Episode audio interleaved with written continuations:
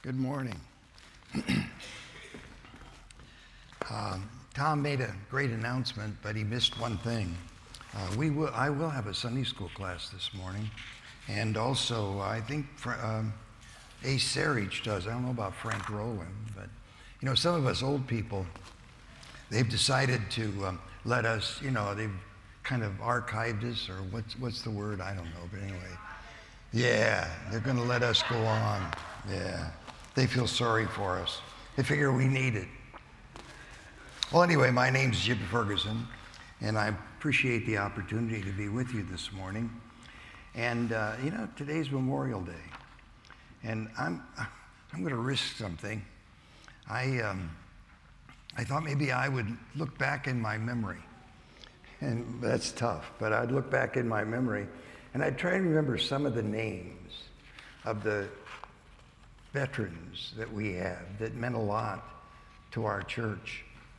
And you know, when you name names, you always forget somebody. So if I forgot someone that's close to you, please forgive me. And if you let me know, I'll at the next service I'll be sure and, and mention them. But my heart went to uh, probably one of my best friends, Fred Gilkey, and then Jim Wilkins, and John Bages, and Billy Graham, Tom Ross, Bob Hutton, Owen Williams, Sam Larson, George Brungott, Sam Elder, Chuck Fowler, Ben Kiker, and who could forget Bob Powell? Well, those are just some of the names that I remember, and uh, they were very precious, precious certainly to our church. You know, when I grew up, I don't know, they, they called it Decoration Day. Do any of you remember that? Anyway, that's Memorial Day. Well, we are going to read the scripture this morning, and it comes for us out of chapter 7 of the book of Matthew, and it's verses 21 through 23. Not everyone who says to me, Lord, Lord, will enter the kingdom of heaven, but the one who does the will of my Father who is in heaven. On that day, many will say to me, Lord, Lord, did we not prophesy in your name, cast out demons in your name, and do many mighty works in your name? And then I will declare to them, I never knew you. Depart from me, you workers of lawlessness. Father, those are somber words. Help us, O oh God, this morning to unpack that passage that will give us hope, that will give us assurance, and that will show us of your love. We pray in Jesus' name. Amen. you know, if all I had was the Sermon on the Mount, I'd probably be an Arminian. Um, my theology would totally change. But you know what? If all I had were those verses, I think I'd be afraid to go to bed tonight. I think I would live in absolute fear. Can you imagine?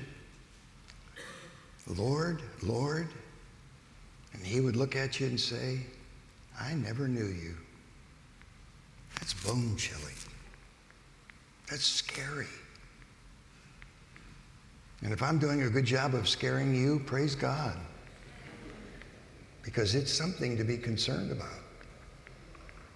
It's one thing to live this life, but it's another thing to live eternity without Him. You know, we're all eternal. It's just a question of whether we have eternal life or whether we have eternal death. The word death is just simply a word that means separation. You're either eternally in Christ or you're eternally separated from Him. And interestingly enough, there's no in between. Well, here's how I'd like to kind of tackle it. I'd like to say, what does it say?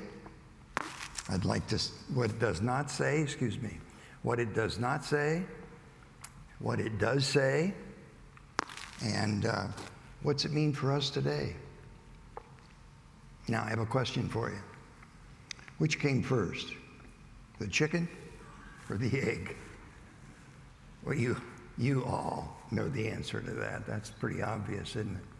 But it leads well into our understanding of this passage of Scripture. Ironically, you can't understand the whole of Scripture. You can't understand the whole until you understand the parts. But you know what? You can't understand the parts until you understand the whole. So, which came first, the whole or the parts? Well, the best we can do and, you know, they give you all of a half hour. And the best we can do in our half hour is to look at some of the parts, right? And apply those parts to the whole. And then we'll have a better understanding of what's here. Well, first of all, what it does not say. Well, praise the Lord. It does not say that we have to wait until we die to know our destiny. Because the whole of Scripture teaches us that we can know now, in this life, our destiny. to me, I don't know about you, but that's exciting. And it takes a lot of that fear that I had originally, takes it all off. You know, what is eternal life? Um, I looked at the dictionary at the word eternal. Best I could do was get the word everlasting. It has no end. It goes on and on and on and on and on. Now, supposing that you had eternal life today, and you lost it tomorrow. Isn't that an oxymoron? If you had eternal life today, could you possibly lose it tomorrow? Well, of course not. You didn't have it today. So the Bible says that if you have eternal life, you have it how long? Eternally. Now, I don't know about you, but that's exciting. And um, we can have assurance that we can have it now, that we can know it now.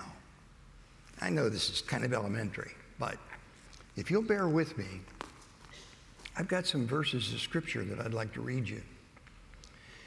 And I'm going to start in the Old Testament. And I'm going to read through the verses, and there are many, many, many more, trust me. But this is part of the parts to help us understand the whole. And it starts in the book of Job, chapter 19. As for me, excuse me, Job 19, for I know that my Redeemer lives, and at the last he will stand upon earth.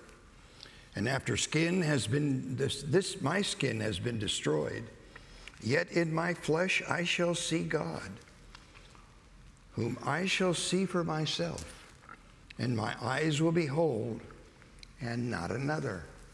And then Psalm 17, 15. As for me, I'll behold your face in righteousness. When I awake, I'll be satisfied with your likeness. Two very important things there. I'll behold your face in righteousness means that something's going to happen to me that I'm going to be righteous. And that's because I'm going to be changed to be like him. And then the important thing there that's also is that I'll be in your likeness. When I awake, I'll be satisfied with your likeness. And your likeness means that I'm going to have a body like his body, which is eternal. Psalm 23 6 Surely goodness and mercy will follow me all the days of my life, and I shall dwell in the house of the Lord forever. John 3 16. For God so loved the world that he gave his one and only Son, that whoever would believe in him would have eternal life. John 3:36 Whoever believes in the Son has eternal life. Whoever does not obey the Son shall not see life, but the wrath of God abides on him. Chapter 10, verses 27 to 30. My sheep hear my voice, and I know them, and they follow me, and I give them eternal life. And they will never perish, and no one shall snatch them out of my hand. My Father who has given them to me is greater than all, and no one is able to snatch them out of my Father's hand. I and the Father are one. Always interested me. My friends, the Arminians, used to say, Ah, yes, I may be in his hand, but I can jump out. No. You see, I'm the thumb. I'm in him. I'm in him, and he's in me. Romans 8, 38 and 39. For I am sure that neither death nor life, nor angels, nor rulers, nor things present, nor things to come, nor powers, nor height, nor depth, nor anything else in all creation will be able to separate us from the love of God in Christ Jesus our Lord. Ephesians 1 13 and 14. In him you also, when you heard the word of truth, the gospel of your salvation, believed in him. You were sealed with the promised Holy Spirit, who is the guarantee of our inheritance until we acquire possession of it to the praise of his glory. 1 John 5:13. If I gave you none other ones, this one would be enough. I write these things to you who believe in the name of the Son of God, that you may know that you have eternal life. And then Jude he caps it all with his benediction. Now, to him who is able to keep you from falling and to present you blameless before the presence of his glory with exceeding joy, to the only God, our Savior, be glory, majesty, dominion, and authority before all times, now and forevermore.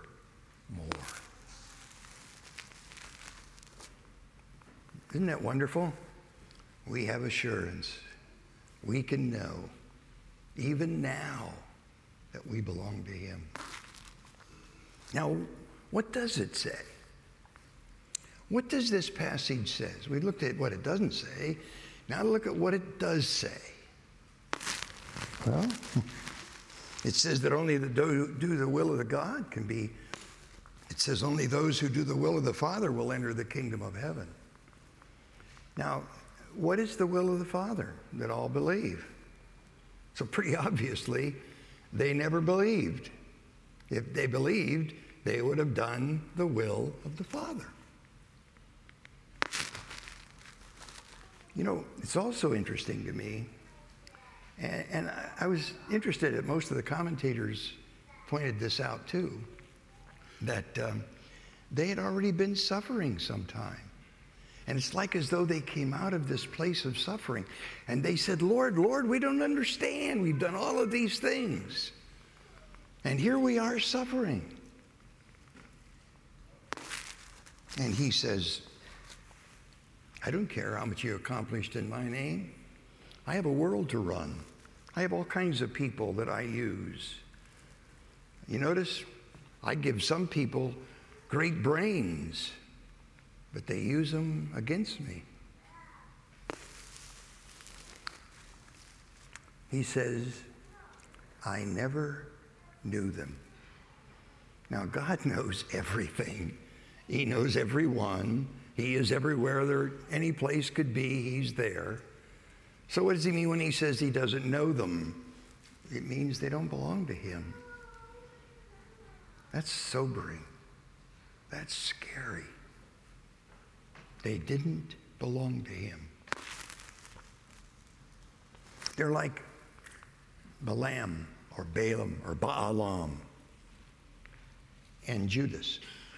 Let's look at Balaam, Numbers chapter 22. Long come Balak, and he says, I got this bag of gold. How would you like to have it? Balak took one look at that, or Balaam took one look at that bag of gold and said, I want it. Man, do I want it. God, let me curse the Israelites. Now, you remember the story. You probably remember the story because a donkey talked to him. But anyway, three times he tried to curse the Israelites, and three times God made it a blessing. And then he thought to himself, there ought to be a way that I can get some of that. I mean, this guy's foolish enough to give it to me. There ought to be a way I could get some of it. He says, I know what I'll do. So he went to Balak. He says, Hey, Balak, you know, these Moabite women, they are beautiful. I'll tell you what you do. You take these beautiful Moabite women, you take them down, and, and, and you have them get close to the Israelis, and then let nature take its course. Let me read to you Revelation chapter 2, verse 14. But I have a few things against you. You have some who hold the teachings of Balaam, who taught Balak to put a stumbling block before the sons of Israel so that they might eat food sacrificed to idols and practice immortality, immorality. You see, he did great things for the Lord.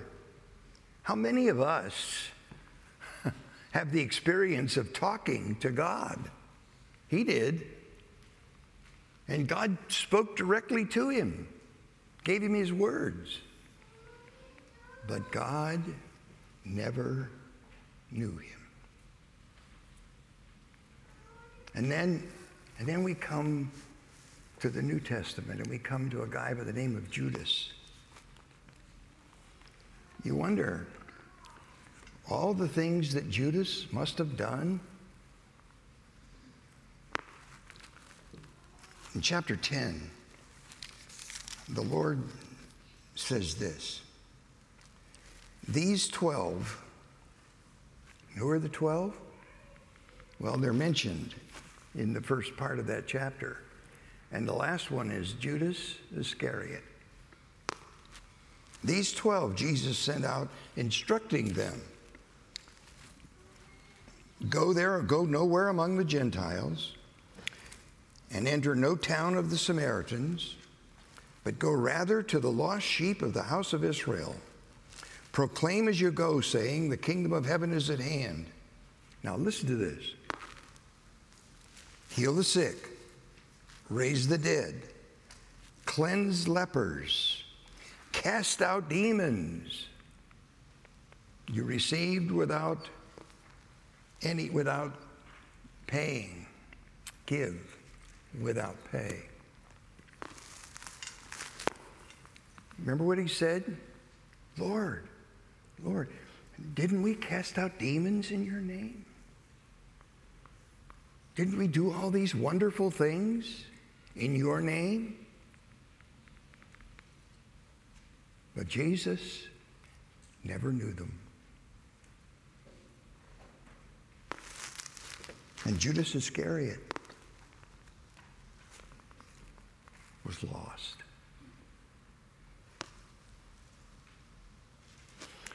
Well, we've looked at some of the things that it did not say. We've looked at something that it does say. Now, what does it mean for us today? What can we glean from it that will help us in our walk with the Lord? You know, the reason why I say the whole Bible is important to know is because, you know, you think, well, Paul. Most of us rely an awful lot upon Paul's epistles, which more than likely came before the, uh, many of them came before the Gospels, and that was probably the only scripture we had. And how do we know that Paul was even accepted? Well, you remember uh, when Paul went back to Jerusalem and he met with the pillars of the church, James and John, and uh, I'm not talking about James as John's brother, I'm talking about James, the Lord's brother, and Peter. He met with them. They listened to what he was preaching and they said, Boy, that's great, Paul, go do it. And uh, the only one thing we ask Paul is that you remember the poor. And you remember Paul said, That was the very thing that I wanted to do. So you see, the, the Bible is accepted from the Old Testament to the New Testament because it's got one message. And that message is that the Lord Jesus Christ is coming in the Old Testament, has come in the New Testament. So when we look at that, we realize that if we find something that would help us, even in the letters of Paul, well, we should grab it. So Philippians 2 12, 13. Therefore, my beloved, as you always have obeyed, so now as in my presence, but much more in my absence, work out your own salvation with fear and trembling. Wow, isn't that scary? Work out your own salvation with fear and trembling. How do you do that? Well, you see, that's why we have verses like Matthew, the Sermon on the Mount. That's why we have the whole book of Matthew, for that matter, to give us a clue as to how we might work out our own salvation. Certainly with fear and trembling. Now, here's the best part. I didn't read all that verse. 13 it says, For it is God who is in you both to will and to work for his good pleasure. How are you going to do it? Well, you're going to rely on God. And God's given us something. He's given us something very important that we can use to help us understand whether or not we truly belong to Him. It's called the means of grace. The reading of God's Word the worship of God's people, the prayers of God's people, communion, baptism, all part of the means of grace that we can use so that we have a better understanding of what our salvation is. Now, if you belong to Him, you have something else that's very precious. You have your own history. You can look back. You can look back and you can say, This is who I was. This is who I am today. My heart goes out to you if you can't see any difference. My heart goes out to you if you can't tell. God is working in your life. You know what he says in Romans? He says, you have, you have an internal understanding of who I am. His spirit communes with our spirit, whereby we cry, Abba, Father. So you have that awareness inside of you. And certainly, if you've been a Christian any period of time, there are many, many times when you've been convicted of sin, and praise God that you are convicted of sin, because that's the, one of the most sure possibilities that you have that you belong to Him, that you're His, because you can't sin with impunity. You can't sin and go on sinning and ever have known God. That's what he says. Not only do you have an internal confidence, but you have an external confidence as well. And what's that external confidence? Well, it's this. Do you spend time in it? What a shame if you don't. How can you be sure that you know Him? You know, whenever I got a, a letter from uh, my wife, I would read it and reread it and reread it. Why? Because I loved that woman. Well, this is my letter from someone who loves me even more than Donna. How could I possibly say I love him and have no time for his word? Or prayer. You know, prayer is one of the most difficult things that we can do. I'm convinced it's hard. But this is how God speaks to me. Prayer is how I speak to God. So, those are the ways that we can know. So, examine yourself. And if you aren't sure, we have elders in this church who are more than willing to take time and help you understand what salvation is all about.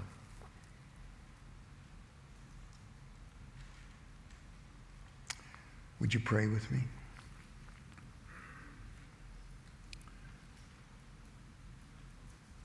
Our Father, this is a very solemn service. We're looking at some of the most important things that could ever be our eternal destiny. May we never take that lightly. May we trust wholly and completely in you. We pray in Jesus' name. Amen.